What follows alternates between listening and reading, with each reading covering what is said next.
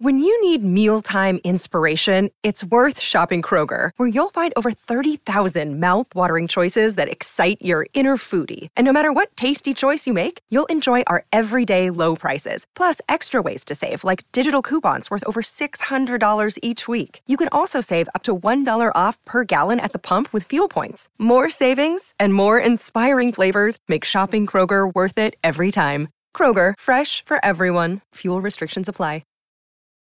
Families have a lot going on. Let OLLY help manage the mental load with new cognitive help supplements for everyone four and up, like delicious Lolly Focus Pops or Lolly Mellow Pops for kids. And for parents, try three new Brainy Chews to help you focus, chill out, or get energized. Find these cognitive health buddies for the whole fam at olly.com. That's O L L Y.com. These statements have not been evaluated by the Food and Drug Administration. This product is not intended to diagnose, treat, cure, or prevent any disease. Many of us have those stubborn pounds that seem impossible to lose, no matter how good we eat or how hard we work out. My solution is PlushCare. PlushCare is a leading telehealth provider with doctors who are there for you day and night to partner with you in your weight loss journey. They can prescribe FDA-approved weight loss medications like Wegovy and Zepbound for those who qualify. Plus, they accept most insurance plans. To get started, visit plushcare.com slash weight loss. That's plushcare.com slash weight loss. Welcome to the New Books Network. Hello, everybody, and welcome back to New Books in Science, a podcast channel on the New Books Network. I'm Galina Limorenko, doctoral candidate in neuroscience with a focus on biochemistry and molecular biology of neurodegenerative diseases at the EPFL in Switzerland, the host of the channel.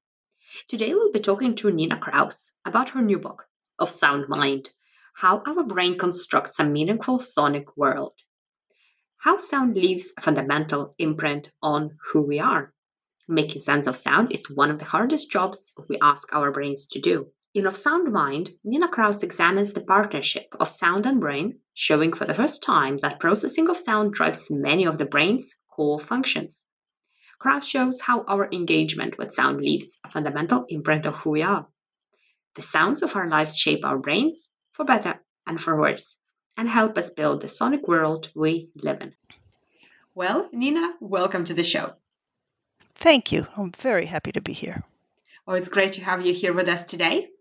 So, as we have just witnessed uh, the uh, recent times of the global pandemic, I was wondering if you could start by reflecting on how has it affected you and your work, and maybe some main takeaways that you have gathered from this experience. Sure. You know, from from the beginning, I have been so grateful. I've been so grateful that I and my husband and um, have have been able to continue working and continue doing you know what what we love to do. Um, so I, I think that you know we've been extraordinarily fortunate, given that there are many people who did not have that opportunity. Um, with respect to the work in, in my lab, which we call Brainvolts, uh, you know, we have an ongoing study with football players, and uh, actually all of our uh, Division One athletes, males and females, for many sports, and they continued to play during much of the pandemic. And so we continued that arm of the work on site, and the rest of the work uh, we, uh, of course, just did it remotely, both the teaching and all of our um, uh, data analysis and lab meetings and and such. Uh, the, the, the pandemic also um, you know, I, I think it, it, it made me realize more than ever how important sound is and how, um, you know, the, the, the, the fact that it became so much quieter, our world became quieter, um, just brought home the fact that you know we ordinarily live in such a noisy world and we don't honor the the, the beauty of our soundscape as much as as we could. So that was also something that that came through to me. That's an excellent point. Do you think uh, other people also started appreciating soundscape, for example, in their gardens after this experience? They did, and and you know, people just kept remarking how um, you know how they they could hear the birds in a way that they couldn't hear before. And what was really interesting is that scientists looked at um, they they made many field recordings of birds and found that actually the birds were singing more quietly than they had before.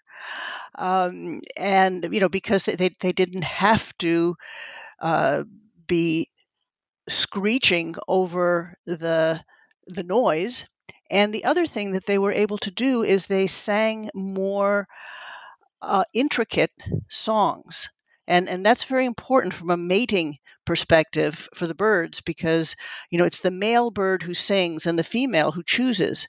And the female is much more likely to choose a male who can sing a strong and elaborate song. So the fact that that uh, now the birds were able to sing a more elaborate song, and interestingly, even though they were singing more quietly, their bird songs carried a longer distance than before the pandemic. Oh, that's fascinating. So you already mentioned that you run a lab. So can you tell us a little bit more about yourself and what you do? Yeah. So yeah, I have a, a wonderful, wonderful, wonderful lab, which is um, is is my my scientific family, and I, I really approach everything from a um, uh, from a personal standpoint, and and I think that one of the things that I try to get across in my book of sound mind is how uh, science is a deeply personal endeavor. You know, it is performed by humans. And so I try to get that across. And, and in my lab, uh, we have individuals who uh, work at Brainvolts. We call ourselves Brainvolts, um, who come from many different. Um, they come. They bring different experience, uh, in engineering and um, uh, uh, music, uh, clinical uh, really the, the, the kind of background that a person has to work in our lab uh, is is is really broad. And broad also um, I think it fits in very well with the kinds of studies that we do. So if, if you go to the homepage of our website which I encourage everyone to do it's a labor of love um, and and there's a little icon of a bus. Take the tour of the website so you can find what you're looking for. But on, on the homepage, you will see that there are pictures of all the different topics that we study. And we study uh, we study music, we study rhythm, uh, reading, uh, bilingualism, concussion, aging, uh, language disorders like autism. Um, I'm sure I'm forgetting hearing in, in noise. Um, so there are many, many topics, and and you know you might ask yourself, what are they doing at Brainvolts? Uh, and all of this is under the umbrella of sound and the brain, which really, I think, brings home the fact that sound is is pervasive and it's pervasively a part of everything that we do almost everything that we do and so many things that we hold dear and how did you get interested in studying brain well I, um, I, I grew up in a house where more than one language was spoken. My first language is Italian, and uh, my my mother was a musician, and I, I loved to. Uh, I always play underneath the piano because it felt the sound was just wonderful there while she played. And and then when I went to college, I majored in comparative literature because I liked to read and I knew some languages. Um, but then I took a, you know, it was such a good reason to have to take distribution requirements at that time. Uh, I took biology, and and oh, I I thought, oh, this is for me. I love biology. This is fun. Um, and then I discovered a book called The Biological Foundations of Language, and I thought, holy cow! I can marry these two interests of mine, uh, you know, how language works biologically. And so I decided to, um, to, to pursue, to, to eventually to get a, a degree in, uh, in neuroscience. And I have studied sound and the brain um, from then until now. I really like how you referred to your lab as a family.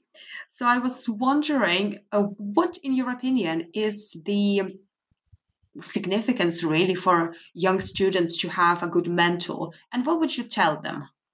Yes, I think it's important to have not only a good mentor but a good team. Uh, because when in, in you know the, the the Brainvolts is really the is is a team.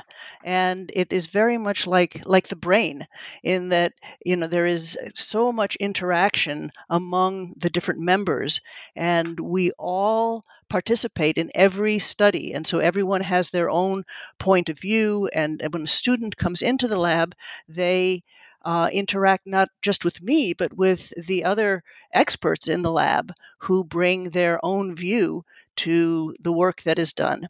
Now, not every lab is run like my lab.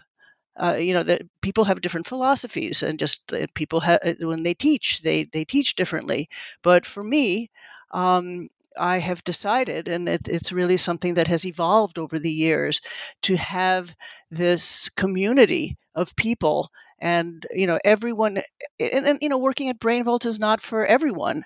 So you know we, we really people generally stay for a long time and they you know they they if if it's a good match they are generous of spirit because you know we we all pitch in for each other. Um, we we take care of each other, and and we like to eat. We bring good food, and we uh, have uh, meals together. Uh, this is something that I really missed over the the the uh, social isolation period because uh, you know we would always meet every day for lunch and uh, you know bring our our, our food, and we'd often have um, parties with. Uh, we have some some really wonderful chefs in the mix. So uh, again, you know, eating is something that everybody has to do, just like listening to sound and making sound and having sound be a part of our lives. It, it's it's very important to me again to do something that. Um, that that of, it, is of interest to a broad swath of people. Um, you know, obviously, I'm, I'm I'm interested in communicating to all the the scientists within you know our ivory tower of science, but I, am really especially interested in um, communicating and learning from um, the, the, people who use sound in their lives and, and that was really my motivation for writing this book is that I, I really you know this is a book that is written uh, for for you. It is written for anyone who um, may not have a, a, science background at all um, but is interested in the powerful forces in our lives. And of course sound is a very powerful force in our life. And so i'm, I'm you know it's written um, with with the the the, uh, the, things that, that I have learned, uh, but you know, really told to the way I have I have found myself over the years. People are interested in what we do at Brainvolts, and so they are always um, asking questions and wanting to know more. And I thought, well, gee, um, why don't I put this together in one place? So, so I, I did that, but I really did it. It, it has a tone, I hope, that is a, um, a dinner time conversation tone that um, you you know you you need to, to, to think about and engage with uh, thoughtfully. So, your book is Of Sound Mind How Our Brains Construct a Meaningful Sonic World. And I'm really glad that you mentioned your motivations uh, for writing it, really bringing it to other people. So, I have so many questions. so let's delve into some of the science yeah, that, that you cover in your book. So, first of all, what is sound? Well, so the first part of the book, the first quarter of the book or so, is uh, uh, it, it, it is uh, how sound works. It's called, and you know, I feel like like a child um, every time this this topic comes up. You know how kids um, want to hear the same story again and again. Well, you know, I always want to hear the story about sound, whether I'm telling it or someone else is telling it. Um, it is just so so fascinating to to think about. Um, and each time I think about it, I I enjoy it and get something some some a deeper appreciation. Um, so you know, it, it is really the idea that that sound is movement. Sound is the movement of air, and there are in ingredients in sound. Um, and and another thing about sound is that sound is invisible. And we live in a very, you know, increasingly visually biased world. But um, sound, an invisible force like gravity, is is pretty important. Um, and we uh, you know, in, in the same way as a, a, a, visual object has different ingredients like size and texture and color, um, sound, first of all, it's there in the first place. And it also is full of ingredients like pitch, timing, timbre, harmonics, loudness, phase. Uh, there are so many ingredients of sound in the sound waves, and the brain needs to make sense of all of these ingredients. Um, and th- this is a, a, marvel because the, the brain needs to take all of these ingredients and, and one of the metaphors that I use in the book is uh, of the brain as a mixing as a mixing board.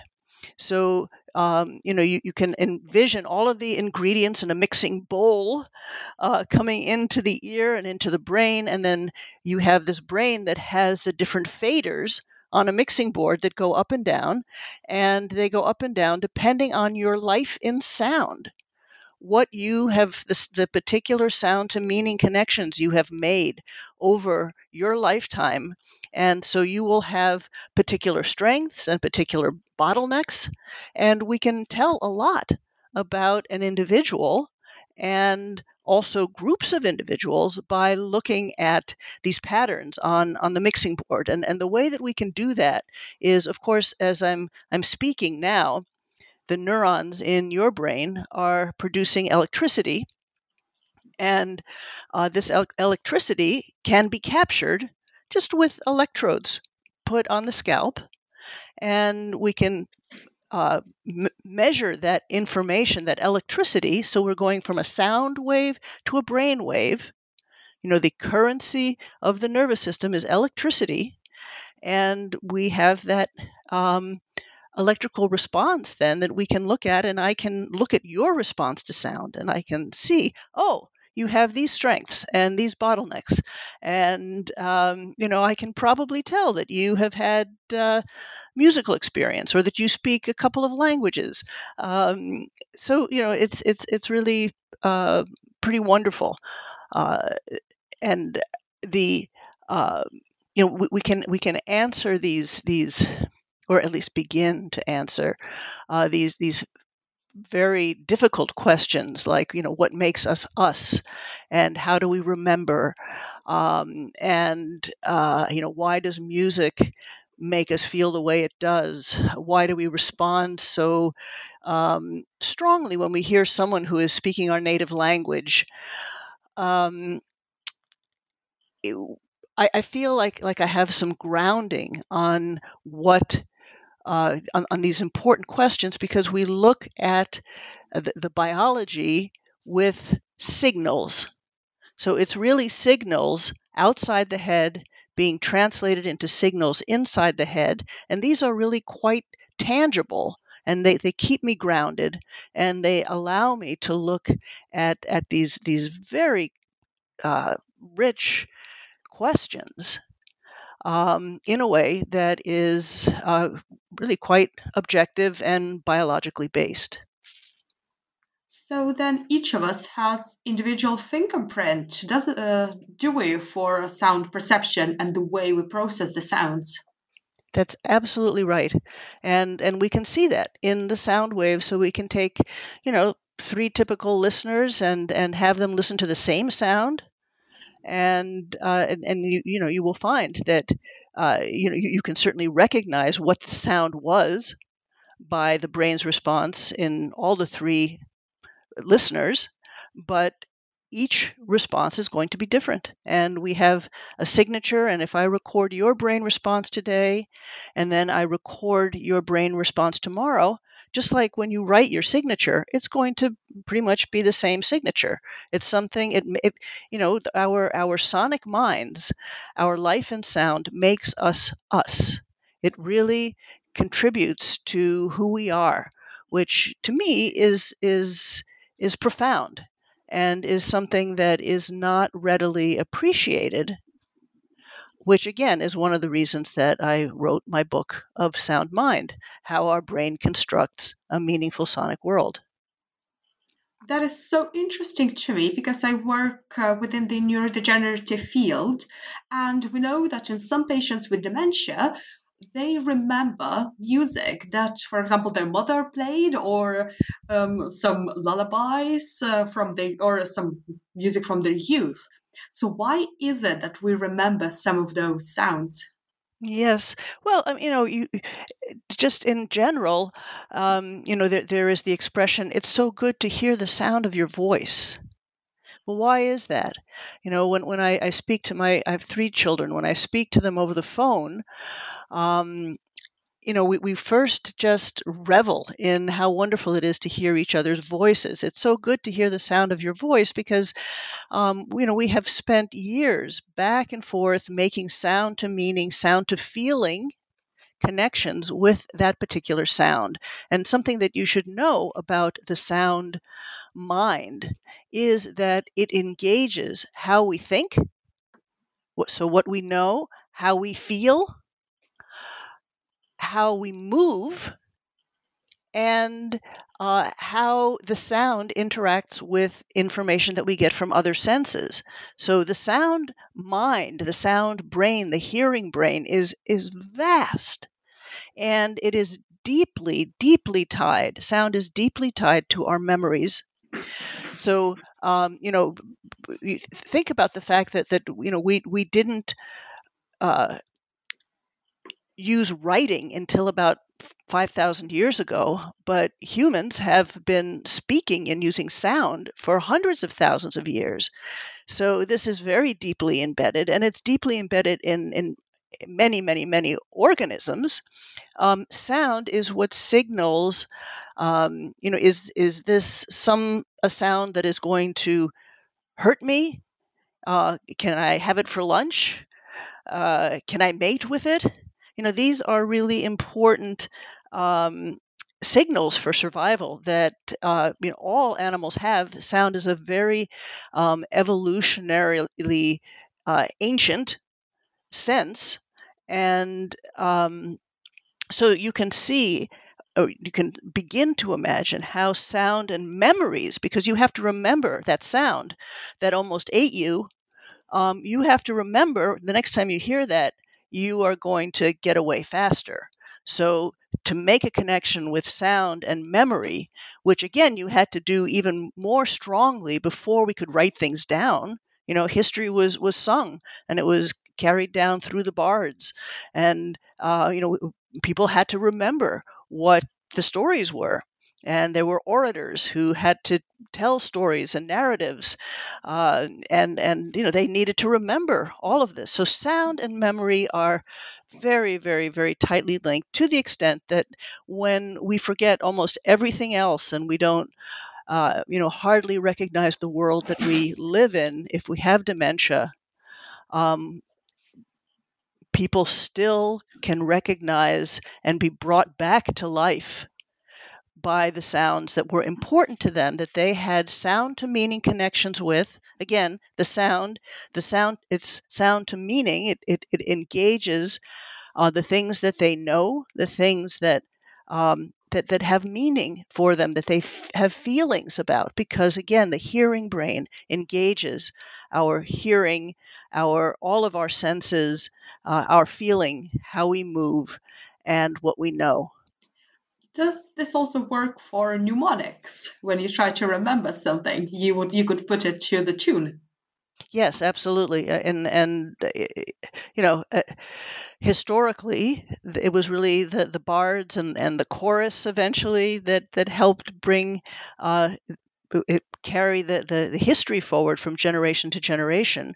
And you know, we, we all we, we learned our um, you know our, our ABC uh, with a song. You know, we, we we can learn things very well um, when you put words together with a melody and a rhythm. The rhythm is also tremendously important, and um, and, and and so that also helps with the memory. Yes, it it solidifies the memory. So, as we live in such a huge sonic world, how does our brain differentiate between the sounds that are important and which are not? Yeah. So this is something that we learn over time, which is why, and, and again, this is another of the motivations for my writing this book of Sound Mind. Um, it is it's my call to action because what we do in our lives, you know, biologically we are what we do.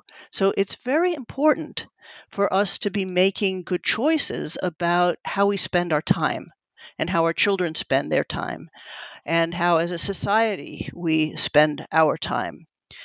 And you know, I, I, I think none of us individually can change the world in terms of the sonic landscape, but we can make decisions in our lives and in our communities to help us uh, honor and be able to engage in uh, making sense of sound in a meaningful way so that it strengthens our sonic mind and it um, at the same time we want to be able to minimize the amount of uh, of noise for example the unwanted sounds that uh, even if you learn to uh, ignore them you know so how, you know everybody has had the experience of um, not knowing a sound was there until it was gone.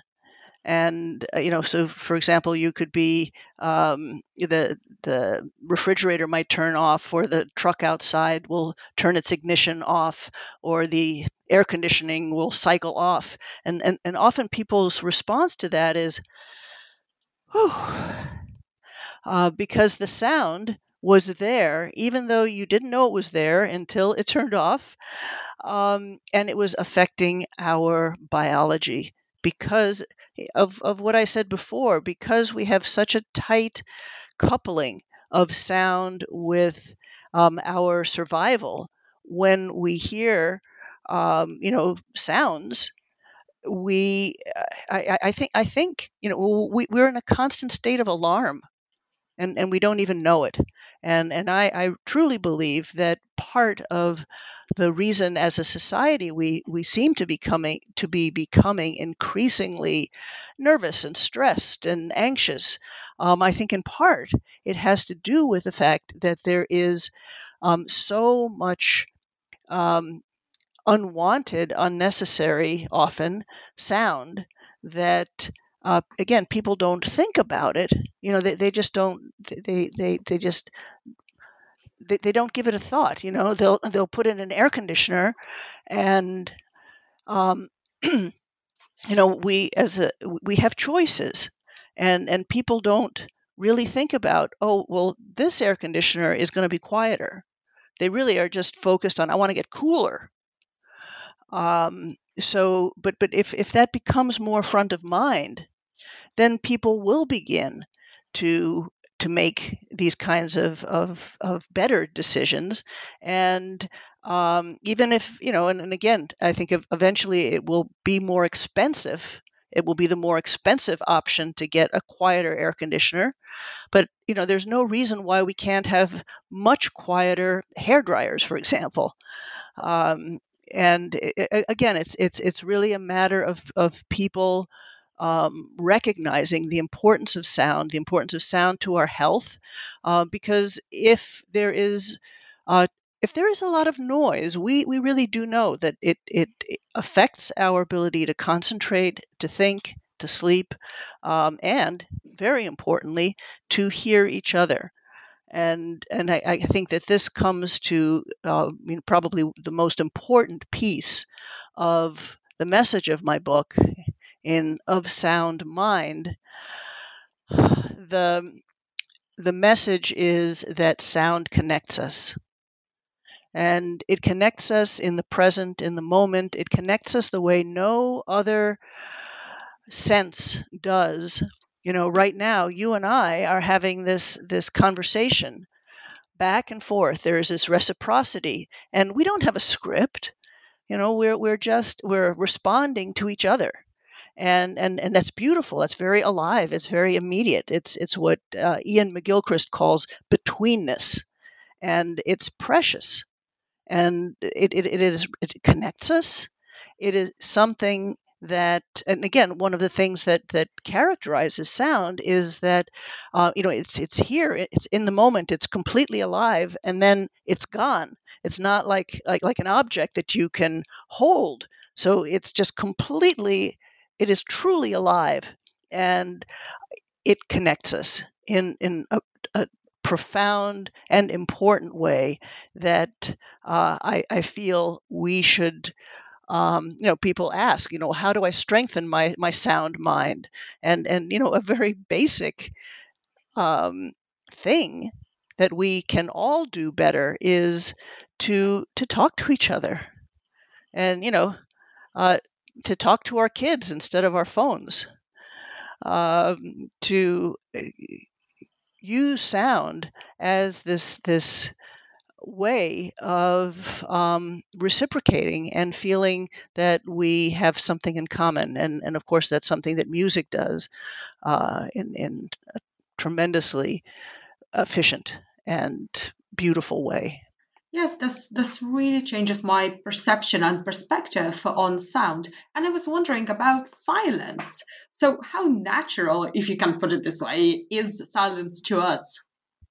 Yes, well, you know, we need si- we, we need silence, um, e- even for sound to occur. So think about, um, you know, as we're we're talking now, the we're, there isn't sound every um, constantly. There are pauses there is the space between words. It helps us understand turn taking. It helps us understand where one word begins and ends. Um, in music, we have the note values, but we also have the rest values. So the, the space between the notes makes the notes worthwhile. So uh, you know the silence is very important and and silence also has a deeply just silence in general has a deeply spiritual uh, side to it. It, it is uh, it, not a um, an accident that uh, almost every religion and and also when we are um, honoring an event or someone, you know, we say, can we have a moment of silence? It, you know, and, and, and again, that moment of silence enables us to reflect. And um, often the noise in our lives robs us of that ability to to to reflect and that seems like an important an important thing to be able to hold on to as as a human. Oh yes, absolutely. That's why I love my uh, noise cancelling headphones. so I was wondering about language because language is such a unique human trait that we're able to use use it. So how language sounds like words are processed in our brain compared to other sounds? Yes, I love that question. It's a beautiful, beautiful question, and and our uh, our sound minds are uh, sculpted. They are shaped by the language we speak. What what is your first language? Uh, Russian. Russian. Ah, I, I, I, I wish I would be better at, at recognizing um, different speakers, but it, it has it has a beautiful sound that right away I respond to uh, very very positively. It's you know it's a part of what makes you you, Um, and we know that, that babies will right away um, shape their brains. We can measure this um, in response to the sounds of the languages and also of the music that um, has meaning for them. And this happens throughout our lives. Uh, it's interesting also that if you speak another language, uh, your brain becomes especially good at um, at, at, at processing the fundamental frequency of a sound, which is the sound. Uh, it's an ingredient that gives us a lot of information about pitch and about voice pitch. So, you know, your voice has a certain pitch to it. My voice has a certain pitch to it. And if we're listening, um, you know, and, and we're in a group of people, I can pull out the sound of your voice because, um, you know, in, in the biz, we would call it um, an auditory object. You know, the sound of, uh, of, of Karen is the sound of um, an object in that, that, that, that we can recognize just as the sound of Bill and the sound of uh, of, of, of running water. You know, we, we, we have and, and, and, and this fundamental frequency is something that really enables us to group our sounds into distinct um, you know I, I, hate to use the word objects but that's just what what what, what the the field uses um, but people who speak another language or multiple languages are especially good and you can just measure this in their brain's response to, to a speech sound. It doesn't even matter what language is being spoken that fundamental frequency processing is really robust. And um, that is uh, something that that helps a speaker of multiple languages um, make sense of especially a complex soundscape. So that's talking when we can perceive sound well. And what happens in some cases when we cannot? Yes. So, uh, you know, there are, are various reasons why we cannot perceive sound well. One is what we've been talking about in terms of noise outside the head, um, but there is also noise inside the head. You know, we find that some children who uh, have been um, raised with linguistic deprivation and often raised in poverty, we see um, in excessive neural noise. So, you know, our the electricity in our brain is always on and the neurons are firing in a disorganized way and uh, linguistic deprivation um, increases the amount of neural noise in the brain and I, I think that that's just because you know a child can't help but try to make sense of of of sound and if um, they're not getting stimulated with uh, strong enough sound to meaning connections um, you know, they, they will make up other electrical activity which can also get in the way of um, of developing language and you know being a strong language user. Um, of course, uh, and, and, and, and actually, uh, so some work that we have done with um, elite athletes has shown that very physically fit uh, individuals have excessively quiet brains. So um, that enables the athlete to really make sense of all of the uh, stimulation that is going on around them. Um, you're probably thinking also about hearing loss. And if, if, if someone has a hearing loss, that is going to affect, of course, um, the input into the brain what is is important to recognize is that um, you know it it it you, you cannot um, you if if someone has a hearing loss the impact of that hearing loss is going to be greater than what most people think because um, because hearing involves how we think and feel and move and incorporate our information from other senses, um, if you're not hearing well, you're not able to, to think about what is being said. And it actually can um, dull your thinking skills. So, you know, people don't often realize that, you know, if they need a hearing aid, it's not just so that they can hear the sounds better, but it's also so that they can make use of them and think about them.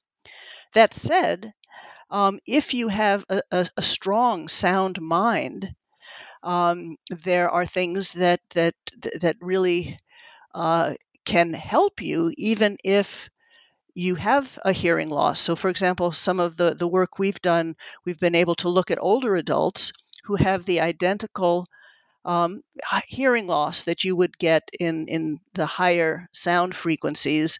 This is a, a, a typical age related hearing loss. And if you take um, a musician and a non musician with the same exact hearing, so hearing loss, um, the musician is able to make much better sense of sound. They can understand sound better in noisy places. They have better uh, processing speed. They um, are able to um, to to make sense of the sounds and remember the sounds better than someone with with the same with the same hearing loss. So, um, and by the way, when I talk about a musician, I'm I'm I'm not j- just talking about a professional musician. I'm talking about you know people like you or me who might just regularly play a musical instrument. It it really does change how one is able to make sense of sound, as also, I mean, other work that has been done um, on bilingualism has shown that as we age, um, speaking another language can have protective effects with respect to our thinking skills. This is really fascinating, and I think uh, the title of your book makes makes so much more sense now. It has this duality, doesn't it? So tell me how, how you are, are thinking about it, and, and I, I will respond. On one side, it's all about the actual sound, so the movement of, for example, air or some other liquid where the sound travels and then this part of our perception of it. So thinking and uh, yeah it's uh, it's really yeah. interesting. I keep going between the two. Yes and, and and that's uh, i'm so glad to hear you say that because that's exactly my my intention because um, you know sound sound is is alive itself. You know it, it, it is it is the movement. You cannot have sound without movement. It's it's it's movement. And um, as we uh, our brain makes sense of it, um, there is uh, this this this engagement of you know uh, what we formally call our cognitive sensory motor and reward systems. Um, that's all part of our hearing, but there is this reciprocity. And, and let me tell you so, one of the languages that I learned to speak is harmony, singing harmony. So if if you've ever have you ever sung harmony with with somebody? Not really, no. But I, have heard somebody do it. Yeah. Yes. Well, I, I you know, if somebody is is I, I love to sing um, harmony. You know, when when people are just getting together singing songs, and this is something I learned from from my mother, uh, my Italian mamma, and she would sing with my dad um, and and so it's something that I, I just learned to do. I don't know how I do it, but I can do it. And to me, it is this beautiful example of this back and forth, the reciprocity. When you are singing harmony with somebody, you are listening to what they are singing, and then you are adjusting your own voice and movements uh, accordingly and then the person who is singing harmony with you is listening to you and adjusting their movements and their voice, their sound. And this continues. It just goes, you know, as we, we listen and move, um, this goes back and forth and back and forth and back and forth as we tune to each other Um, you know, how beautiful is that? It's like a conversation in sound. Indeed. So, now thinking about the bigger picture, I was wondering how our relationship with our sounds are were shaped and are shaped by our social and maybe economic forces. Yes. I think um, that is certainly the case. Um, you know, we are bio, you know, speaking as a biologist, we are shaped by uh, by what we do, and you know, what we do is very much affected by the world that we live in. And so, uh, you know, thinking about um, social and economic forces. Um, you know, if you just take the example of of beeping trucks. So, you know, there are reasons that uh, uh, having a a truck make a sound as it backs up, especially in a construction zone. Um, you know, this this can um, be an important warning signal. On the other hand, it seems like every delivery van has these beeps that are very loud, and uh, but yet you know we just accept them and you know we we also think we're tuning them out. You know what else are we tuning out? Um, again we, we live in a society where it's easy to measure how many people were injured by a truck that backed up. And you know we we we, we you know we, we live in this very uh, you know trying to quantify things society and yet it's very hard to measure the effects that um, you know the, the, the constant beeping may have on our sound minds, on our um, on, on, our ability to think, on our ability to interact with each other. Uh, again, if we're uh, uh, if we are ignoring so many sounds in our soundscape, what else are we ignoring? So these are things that are, are you know, the I, I think that that and again this is something that I, I really try to get across in in in my book is that um, you, you know there there are often not hard and fast yes no definitive answers to things. Everything has to be taken in context. And in fact my my students are always uh, protesting because they want to know the answer. And almost always I tell them, it depends.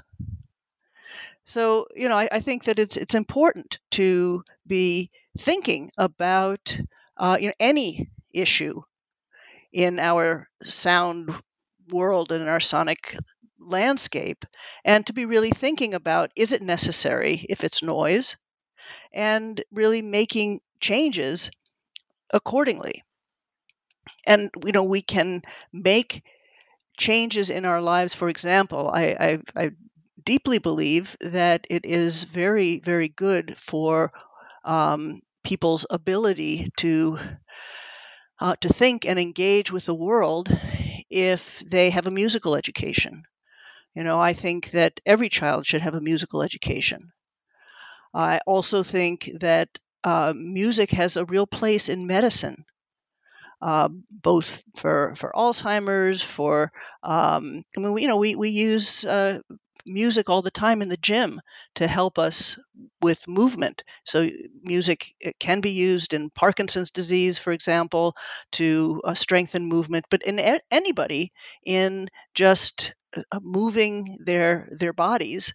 And uh, you know, I yes, there is such a thing as music education. There is such a thing as music in medicine, but it is not as pervasive as I believe it should be. It should be something that is just a given, that is just part of our society in the same way as we um, teach our children um, how, how to write.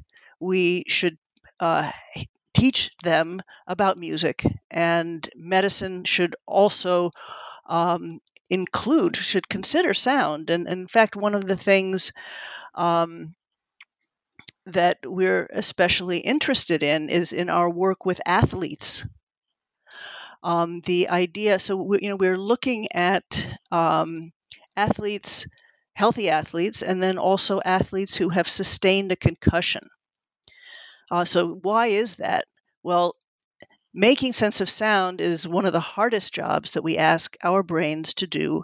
And it, it means really being able to process information in, in, in microseconds. And um, this precision is disrupted if you get a blow to the head. Um, and you know, people historically have looked at vision and at balance, uh, but not at hearing. And uh, it, it is, you know, remarkable how much correspondence I get from people who learn about uh, our work at BrainVolts and other work like it, or have read my book, um, and and they they say, oh, um, you know, this is me. You're describing me. Ever since I've had a concussion, I have difficulty uh, hearing speech in a noisy place, or I'm very hypersensitive to sound. Um, so the athletes know, but it's not in the mainstream of um, concussion practice, which I hope someday it will be. Um, but I'm also hoping that in terms of therapies, there may be ways of engaging rhythm as a way of um, healing the concussed brain because you know the the our brain um, produces rhythms and to help the brain become resynchronized after a concussion is something that uh, I think has potential. So, what discoveries along your journey to writing of Sound Mind surprised you the most? Uh, I get surprised all the time. Um, you know, I, I, I was certainly surprised by when we began studying rhythm. Uh, you know, I, I thought that if you were good at one kind of rhythm skill, you would be good at other rhythm skills because you would just be good at rhythm. But no, I was wrong. Um, and you know, if you just take, um, you know, a, a, a passage like um, uh, shave and a haircut two bits, you have you, you're tapping along with it, and you're tapping along to the beat. And this is what you um, tap your foot to or snap your fingers to, da da da da da da, which is very different from if you tap along to the pattern, which is right? And if you think about this in musical terms, the beat is shown by the time signature, you know, so this could be in 4 4 time, right? And and it's steady and regular and the pattern, of course, is the values of the notes and the rests. And um, but you know, I, I thought if you were good at producing one kind of rhythm activity, you'd be good at the other. And it turns out that it's not true at all and you know converging evidence from other groups have, have really shown how these are very different um, rhythmic skills and that you cannot predict how well somebody is going to do with one rhythm activity from how they do on the other. So um, you know it, it I, I, think mostly i am i, I am incre- always um, reminded by how complicated something is um, you know, eh, way more complicated than I thought in the first place. Um, and so, so, so that's that's an example. Um, I, I, also am increasingly interested in how um, sound is an important way of communicating and also an important factor not only in human and in animal life, but also in plant and tree life. It, you know, it, it, any plumber can tell you that um, tree roots are going to go into the pipes underground, and that's because the trees have a way of actually sensing the sound at the, the frequency, the fundamental frequency of running water. Um, you know, not everybody knows. I didn't know that um, if you take, uh, if there is a blossom on a uh, plant that it will not release its pollen unless it is visited by a bee that buzzes at a particular frequency. So this this this this this uh, uh, flower is is tuned very specially tuned to sound, and so the, the, the pervasiveness of of sound as a physical force and as a way of of of connecting within and across species is something that um, increasingly um, is, is is is is an area that um, I think we can know much more about oh boy, now I feel bad for my cactus, depriving it from uh, the sound of the of the sound of the running water. well, uh, you know, this is what I mean in terms of, of of we have control over the choices we make. So maybe you can have your your cactus hear the sound of, of, of running water and maybe it'll send its little roots in the direction of the of the sink. Exactly. I'll put it close to when I make my coffee so it can hear a, a little bit. so, what is your favorite instrument and why is it a theremin? Uh, um, well, my my I, I, don't have a favorite instrument. You know, like people, and I just as I don't have a favorite food, people ask me, "What kind of food do you like?" And I, I say, "Good food." You know, what kind of music do you like? Good music. um, I, I, I, I play a couple of instruments, not especially well, but with, with great joy. I play uh, some piano, electric guitar, some drums, uh, harmonica. I like to sing harmony. Um, so you know that's always fun, and and and it's always really nice to listen to the instruments that you have some experience with. Uh, I, I'm fortunate to, my husband is a musician, and so he's really good. And I can hear, um, you know, the, the, the sounds of his uh, playing and when he plays with uh, his, his uh, colleagues. And uh, that's just wonderful to me. Again, it's, it's, it's, it's personal um, and and I get to know it uh, over over time. Um, so I, I, really can't say that I have a a favorite sound or a favorite instrument. Um, it it you know it'll depend on um, on who's playing it and uh, how it's played and what they're playing. Well, we've taken up a lot of your time. So can you uh, can you tell us what are you currently working on and what will be your next project? Well, I alluded a little bit to one of the things that, that is really of interest to us. So, I, on the one hand, we, are continuing to to um, investigate uh, rhythm and um, music and making this connection between our music work and our uh, concussion and head injury work.